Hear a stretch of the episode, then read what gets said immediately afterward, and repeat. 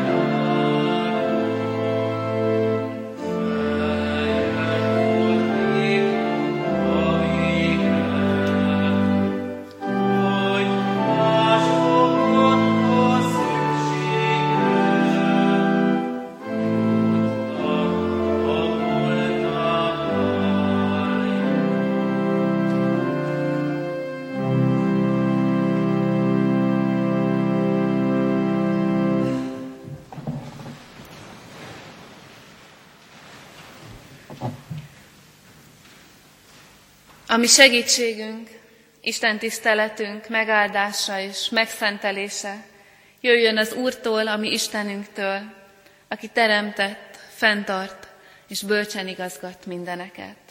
Amen. Csöndesedjünk el imádságra.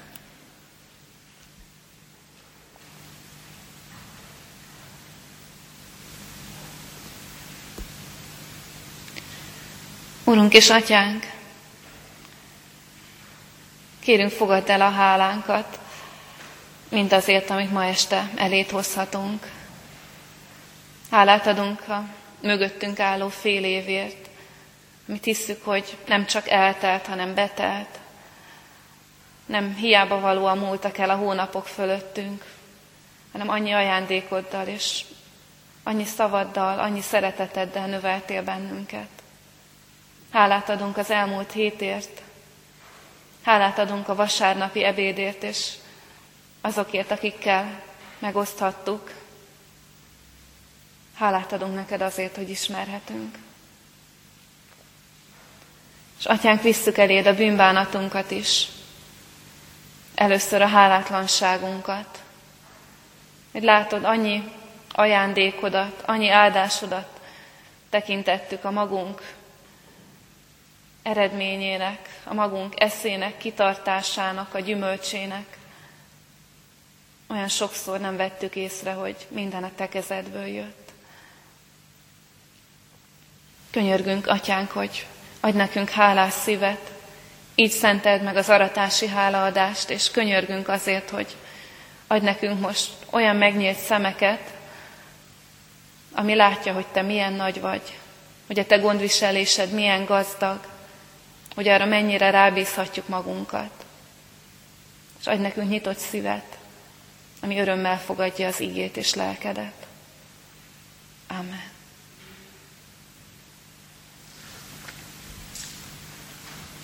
Isten igéjét Mózes harmadik könyvéből olvasom, a 23. fejezet 9. versétől a 14. verséig. Az igét a gyülekezet helyét elfoglalva hallgassa.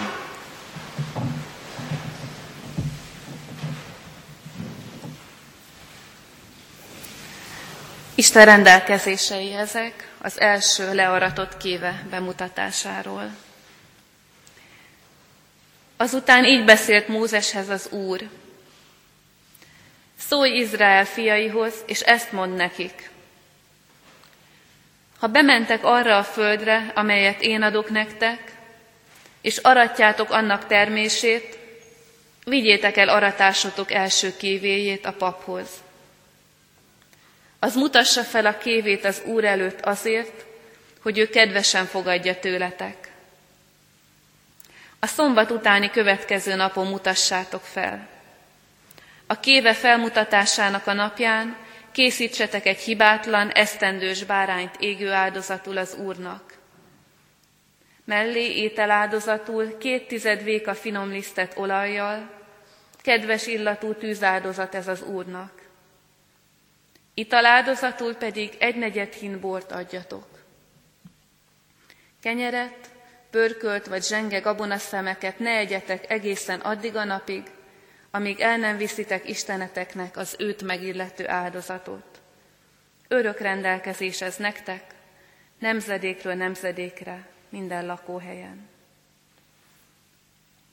És még egyszer kiemelem az utóbb hallott igeverset, a 14. verset. Kenyeret, pörkölt vagy zsenge gabona szemeket ne egyetek egészen addig a napig, amíg el nem viszitek Isteneteknek az őt megillető áldozatot.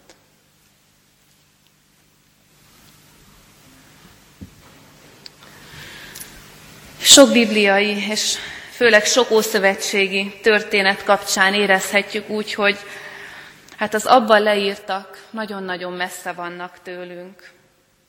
Csak példaként a legtöbb, vagy sok ószövetségi történetben ott a király Magyarországon mióta nincs királyság.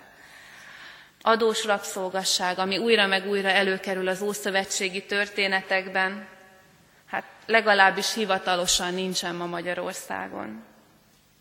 Egészen más körülmények között élünk, mint az Ószövetség emberei, és éppen ezért időnként nehéz is belehelyezkednünk ezekbe a történetekbe. Aratás viszont, amiről a mai igénk szól, az ma is van. Illetve ha nincsen, az, az tragédia, de rendszerint van. És talán mégsem tévedek nagyot, ha azt mondom, hogy a legtöbben azért elég távolinak éreztük ezt a felolvasott ige szakaszt. Ezt a fajta ceremóniát, ünnepélyességet, ahogy az első learatott kévét odaviszik a paphoz, a pap meglengeti az Isten előtt, oda viszik mellé az ilyen áldozatot, olyan áldozatot. Kérdés, hogy tud-e nekünk valamit tanítani, vagy adni az a mód, ahogyan Izrael megérte az aratást, és ahogy megünnepelte, és hálát adott érte Istennek. Mert én úgy látom, hogy manapság a legtöbb, amit érzékelünk az aratásból, kivéve azok a kevesek, akik a földdel foglalkoznak, hogy ilyen táján az évnek egyre több traktor meg mezőgazdasági lassú jármű jár az utakon, és hát csak a mi bosszantásunkra lassítja a forgalmat. És persze legtöbben azért figyeljük a, a tévében, rádióban, hogy milyen lesz a várható termés, találgatjuk, hogy mennyi lesz a búza mázsánkénti ára, mert ez azért kihat arra, hogy lesz-e áremelkedés a kenyérárában, de, de testközelből már nagyon-nagyon kevesen találkoznak azzal, hogy mi is az aratás. Az aratásnak a, az izzadságával, a fáradtságával közülünk is ki az a néhány ember, aki még egyáltalán megtapasztalta ezt, nem aki tapasztalja rendszerint. De éppen ezért, mert nem éljük testközelből ezt az aratási munkát, ezért annak az öröme is távol van tőlünk. Annak a csodája, hogy, hogy van mit aratni, hogy van ígéret arra, hogy megy tovább az élet. És éppen ezért az aratásnak nem csak a munka, meg nem csak az öröm része került sokunktól távol, de az áldás része is. Egy olyan társadalomban élünk, akármilyen sokat panaszkodunk, egy olyan jóléti társadalomban élünk, ahol télen is vehetünk epret, ahol ha kedvünk szottyan, az év bármelyik szakában kipróbálhatunk olyan ezer kilométerekről ide utaztatott gyümölcsöt, aminek a nevét se tudjuk. Hát egy ilyen világban nem könnyű átélni azt, hogy ha az Isten nem adná meg a termést, akkor nem lenne mit tenni. Mert hogy mi azok közé, a kiváltságosak közé tartozunk, azon kiváltságos országok közé, hogyha idén nem is terem elég búza nálunk, vagy jövőre, ha nem terem elég búza, a világ úgy van berendezve, hogy majd jön kívülről. De éppen ezért olyan kevéssé éljük át azt, hogy hogy az Isten kezéből jön mindez. Hogy az Istenre vagyunk utalva abban, hogy, hogy lesz kenyér az asztalunkon.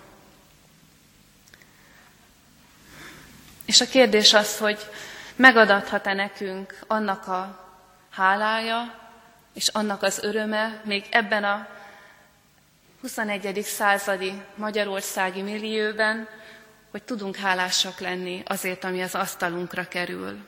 Fejben mindannyian tudjuk, hogy az Isten gondviselő Isten.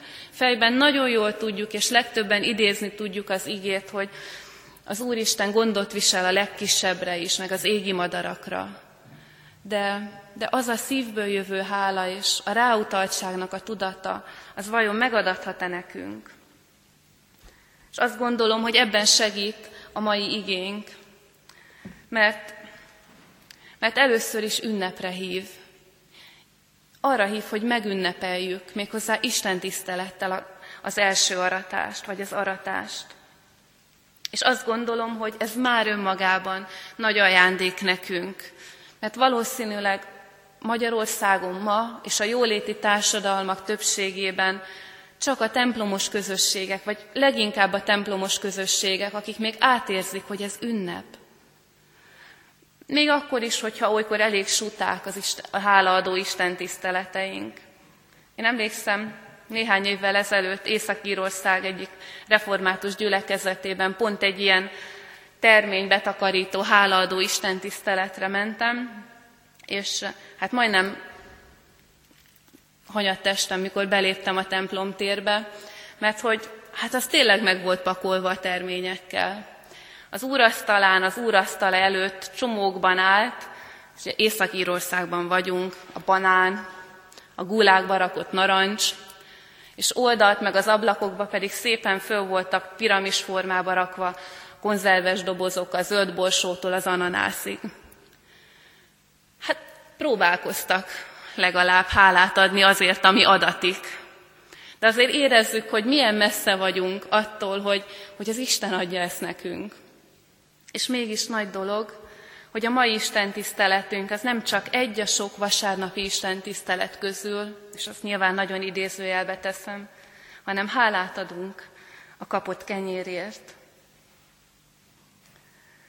Aztán arra is hív bennünket ez az ige, hogy ne csak Isten elé álljunk, és ne csak ünnepeljünk, hanem, hanem tudatosan adjunk hálát azért, amink van. Azt szerintem a legtöbben tudjunk, tudjuk, hogy az örömtelenség, meg az elégedetlenség, ami úgy időről időre a legtöbbünket szerintem megkísért, a, annak a legjobb ellenszere a hálaadás. És hogy rendszerint csak addig gondoljuk, hogy milyen unalmas lesz megint az Isten előtt imádságban felsorolni mindazt, amiért, meg akiért hálás vagyok, amíg el nem kezdjük. Mert amikor elkezdjük felsorolni azokat a személyeket, akiket az Istentől ajándékba kaptunk, amikor elkezdjük sorolni mindazt, amink van, mindazt, ami, ami az Isten kezéből jött, ha erre odaszálljuk magunkat, akkor tudjuk, hogy ez nem unalmas, hogy ez visz bennünket a hálaadó élet felé. Talán ismerjük a klasszikus viccet, én mindig nevetek rajta, amikor a, a feleség panaszkodik a férnek, hogy sosem mondod, hogy szeret. És akkor erre a férnek az a válasza, hogy egyszer már mondtam, visszavonásig érvényes. Lehet így is, de, de ahogy a kapcsolatainkban egymás között újra meg újra szükség van kimondani dolgokat, ugyanúgy újra meg újra szükség van kimondani az Isten felé is dolgokat, a hálánkat is, mert minket erősít, a kapcsolatunkat erősíti Istennel, és a mi életünket teszi. Reménytelibbé és boldogabbá. És még egy utolsó, de egyáltalán nem apró üzenet ennek az igének, az az, hogy jó észrevenni, hogy Izrael nem csak az aratás végén adott hálát Istennek, nem csak amikor már megvan a betakarítás, ha már a csűrökben vannak a, van a gabona, annak már baja nem lehet. Ugye a mezőgazdaságból élők sokszor mondják azt, hogy még szép-szép, de még sokat alszik kint. Majd, ha ben lesz a csűrökben, meg ben lesz itt-ott. De Izrael nem csak ekkor hálát, hanem az első kéve learatása után megy az Istenhez, és fölmutatja, sőt, Istennek ajánlja azt a kévét. Mert hogy az Ószövetségben, és azt gondolom, hogy az életben, ha jól működik, az első az mindig az Istené. Ha olvassuk az Ószövetséget, akkor azt látjuk, hogy nem csak az első learatott kéve volt az Istené, hanem az állat első ellése, sőt az első szülött gyerek is. Meg kellett váltani. Az első, az mindig az Istené volt. És nem volt kérdés, hogy, hogy az elsőt azt kikapja, és nem a családfő kapta, és nem a kedvenc gyerek, hanem az Isten, akitől minden ajándék jön. Emlékszem, és szerintem mindannyiunknak van ilyen élménye, hogy gyerekkorunkban micsoda öröm volt mindig így tavasz végén, nyár elején, amikor az első pár szem megy, vagy cseresznye beérett, vagy az első pár szem eper tavasszal. És a, emlékszem ennek az örömére, és arra is, hogy mindig mi gyerekek kaptuk. És jelképes, hogy kikapja az elsőt. A családban nyilván a gyerek. De, de ha nagyobb összefüggésben nézzük az életet, az első mindig az Istent illeti meg. És a kérdés csak nyilván az, hogy mi, akik legtöbben nem maradtunk, akik legtöbben nem fogjuk meg az első kévét, hogyan tudjuk az elsőt odadni az Istennek. Mit tudunk a mi, mi dolgainkból, amiben benne van persze a mi munkánk is, de csak az Isten ajándéka, hogy tudjuk az elsőt odadni. És én azt gondolom, hogy ezt mindenki maga tudja, maga találja meg. De mégis két példát hadd mondjak, ami, ami nekem fontos volt. Mind a kettőt úgy hallottam. Az első, emlékszem egyszer, egy lelkipásztora konfirmációs órán arra bíztatta a konfirmandusait, ugye 14 éves gyerekeket, hogy majd ha eljön az az idő, hogy megkapják az első fizetésüket, azt ajánlják fel az Isten céljaira. Az első teljes fizetést. És én hallgattam, és meg voltam döbbenve, és arra gondoltam, hogy milyen könnyen bele lehet ebbe kötni. Milyen könnyen mondhatjuk azt, milyen könnyen erősíti azt a, azt a képet, hogy ja, hát a, az egyháznak csak a pénz kell. Ja, hát az egyház csak agymossa a fiatalokat, de igazából, igazából csak a pénzük kell. De lehet ezt másként is nézni. Lehet úgy is nézni, hogy mekkora áldás, hogyha hitből hitbe olyan fiataljaink lesznek, vagy vannak a gyülekezeteinkben, akik fölmerik vállalni azt, hogy az első fizetésüket odadják az Istennek, hogy így kezdik az életet, tőled kapom Istenem, nem csak a munkám, a munkahelyemet, azt is, nem csak a, az erőmet, de, de mindent, a, egyáltalán a képességemet, hogy dolgozzam. Micsoda áldás lehet egy életen, ami, egy felnőtt életen, ami így indul. És mekkora hitbátorság. És hirdettem úgy a szószékről, hogy én ezt nem tettem meg, nem is hallottam róla.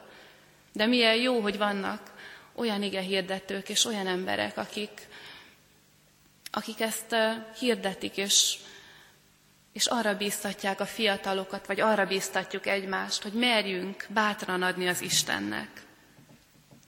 És még egy példát hadd mondjak, az első odaadásáról az Istennek, azt a tized példáját, és talán ez többünket érint. Valaki nagyon bölcsen azt mondta, hogy ne várjunk addig a tized fizetésével, amíg azt látjuk, hogy hónapokon keresztül mindig megvan hó végére a fizetésünk tizede, úgyhogy nyugodtan beadhatjuk. Hanem nagyon gyakorlatias módon azt mondta, adjuk oda a hónap elején.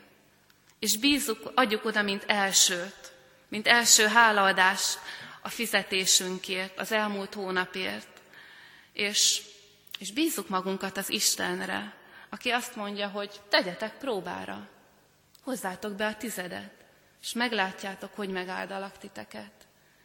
Megkereshetjük a proféták könyvében. Isten így mondja, tegyetek próbára. Nem jelentéktelen sohasem a sorrend, hogy mi az első, és hogy kinek adjuk az elsőt. Mert, mert a fontossági sorrend az mindig meghatározza, hogy mi lesz, ami végül belefér. És ezért csak egy záró példát hadd mondjak ennek a megerősítésére. Emlékszem egy nagyon szemléletes példára, egy fizika tanár mutatta az osztályának a fontossági sorrendről. Bevitt egy üveg edényt az osztályba a gyerekek elé, ami meg volt rakva jó nagy kövekkel, úgyhogy hát a tetején vagy a száján már a felső kövek félig meddig ki is lógtak. És azt kérdezte a gyerekektől, hogy na tele van -e ez a tál? És azt mondták, hogy persze, hogy tele van. És erre fogta magát, és elővette egy dobozt, amiben apró kavicsok voltak, és szépen elkezdte beleszórni a kövek közé, és, és belementek a kavicsok. És akkor azt, azt kérdezte a gyerekektől, hogy na most tele van-e? És most már tele van.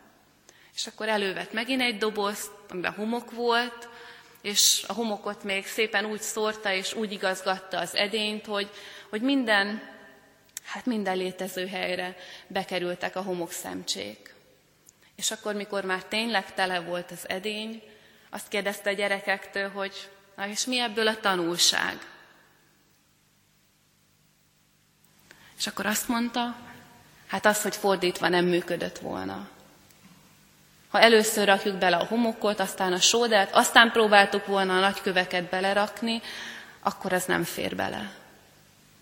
És így vagyunk az időnkkel, így vagyunk sok mindennel az életünkben, így vagyunk azzal, hogy mit adunk az Istennek anyagiakban, mit adunk egymásnak, magunkból, időben, minek szenteljük magunkat. Nem mindegy, hogy a nagyjal kezdjük-e, nem mindegy, hogy az Isten felé adjuk-e, mert könnyen jutunk odáig, hogy a végén, ha az apró dolgokkal kezdjük, és biztos mindannyiunk tapasztalata, nem fér bele a lényeg. Ez az ige, amit Isten elénk hozott most az aratás, hálaadás ünnepén, arra hív, hogy tegyük első helyre a hálaadást. Szóban is, imádságban is, de, de az életvitelünkben is. És meg fogjuk tapasztalni, hogy Isten nem csak biztos gondviselőnk, de azt is, hogy milyen nagy kincs a hálás élet. Így legyen. Amen.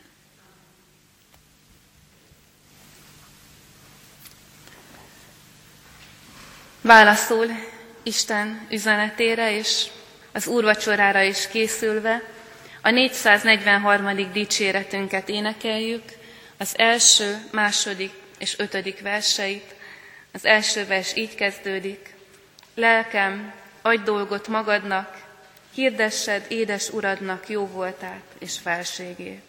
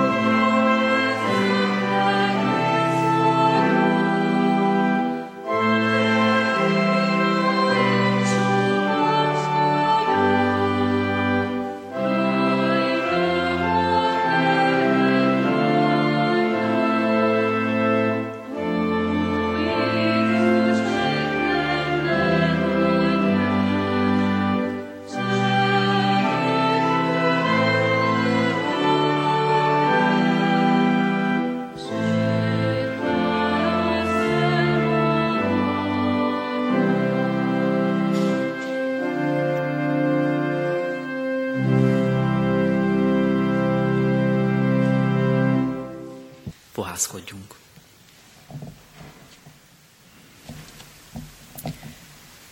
Urunk, hálát adunk neked minden velünk közölt jóságodért, életünk minden áldásáért, a betakarított, learatott, asztalra tett, földi kenyérért, az eledelen túl a ruházatért, az egészségért, azokért a szerető szívekért, akik mellettünk vannak, földi életünkért.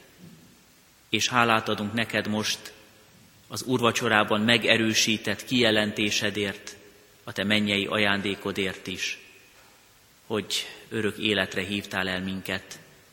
Úgy szeretsz, úgy szerettél, hogy hitünkért, a te áldozatodért, értünk vállalt kereszt halálodért, nekünk örök életünk lehet. Köszönjük, hogy ennek az üdvösségnek az öröme is átjárja, beragyogja életünket. Indíts minket lelked által szüntelen hálára, mert méltó vagy, hogy téged dicsérjünk és dicsőítsünk. És mi életünkkel, annak minden rezdülésével hadd hirdessük, szerető, irgalmas, könyörülő Istenünk van. Így tett teljessé életünket, hallgass meg imádságunkat. Amen. Mondjuk el együtt a mi Urunktól tanult imádságot is. Mi, Atyánk, aki a mennyekben vagy, szenteltessék meg a Te neved, jöjjön el a Te országod, legyen meg a Te akaratod, amint a mennyben, úgy a földön is. Mindennapi kenyerünket add meg nékünk ma, és bocsásd meg védkeinket, miképpen mi is megbocsátunk az ellenünk védkezőknek, és ne vigy minket kísértésbe, de szabadíts meg a gonosztól, mert Tiéd az ország, a hatalom és a dicsőség mind örökké. Amen. Az atyának szeretete, a fiúnak kegyelme, a Szentlélek közössége legyen és maradjon veletek. Amen. Záró dicséretünket énekeljük, a 241-es énekünket, annak mind a négy versét. Így kezdődik dicséretünk, Szent vagy örökké, Atya Úr Isten.